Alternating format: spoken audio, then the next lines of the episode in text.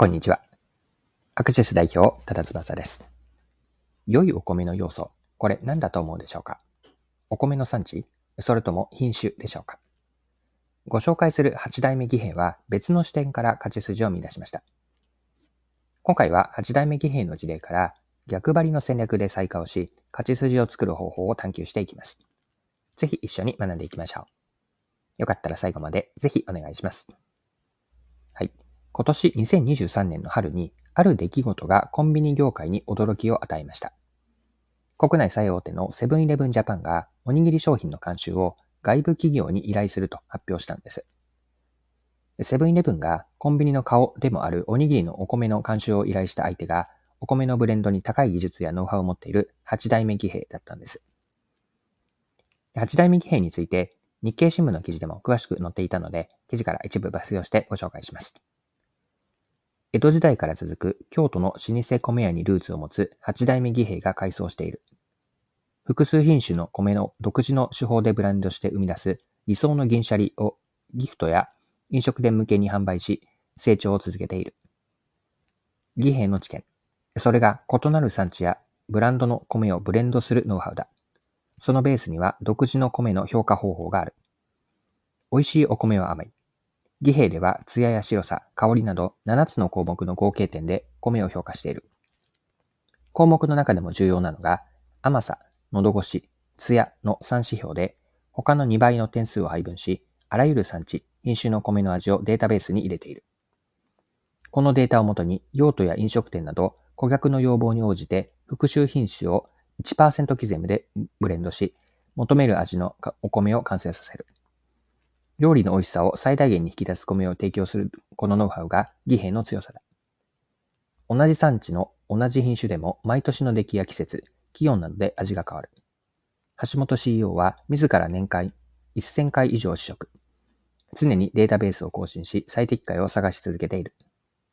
義平は約40人いる全社員に米に関する知識やブレンド技術を認証するお米マイスター三つ星の取得を義務付け、最高位の5つ星を持つ社員も約10人いる。それでもベースとなるデータの登録も、完成したブレンドも、最終的な味の判断は橋本 CEO が行う。はい。以上が日経の2023年7月21日の記事からの引用です。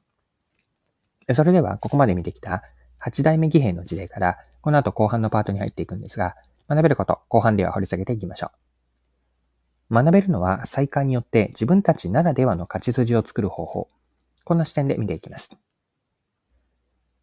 消費者が良いお米と判断する基準の一つは、お米の産地はどこかにあると思うんですね。例えば、そうですね。新潟県の魚沼産コシヒカリであったり、山形県産つや姫などなど、産地と品種の組み合わせが良いお米の、この良し悪しの目安となっていました。一方、業界でのそのブレンド米への認識というのは、ブレンド米は業務用で味を安定させたりとか、コストを抑えるための手法というものなんです。消費者からしてもブレンド米であること自体には特別な価値にはなっていないのじゃないかなと。ここに勝ち筋を見出したのが義平なんです。義平はお米の品質を支えるためには、精米にもこだわってお米の品質の良さをどんなブレンドで構成されているのかによって判断するという新たな視点をもたらしたんです。これは業界のトレンドとは違う方向に舵を切った逆張りと見ることができるんです。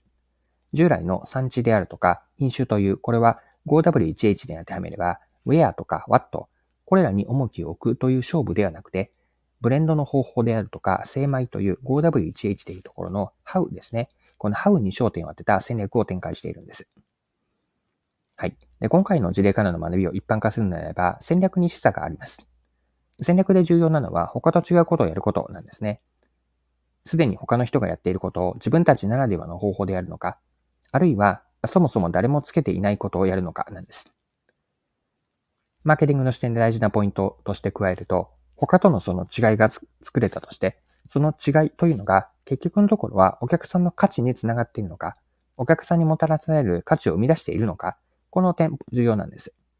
細化をやってお客さんへの価値を生み出してこそ戦略は意味を持ちます。はい、そろそろクロージングです。今回は8代目義平の事例を取り上げて学べることを見てきました。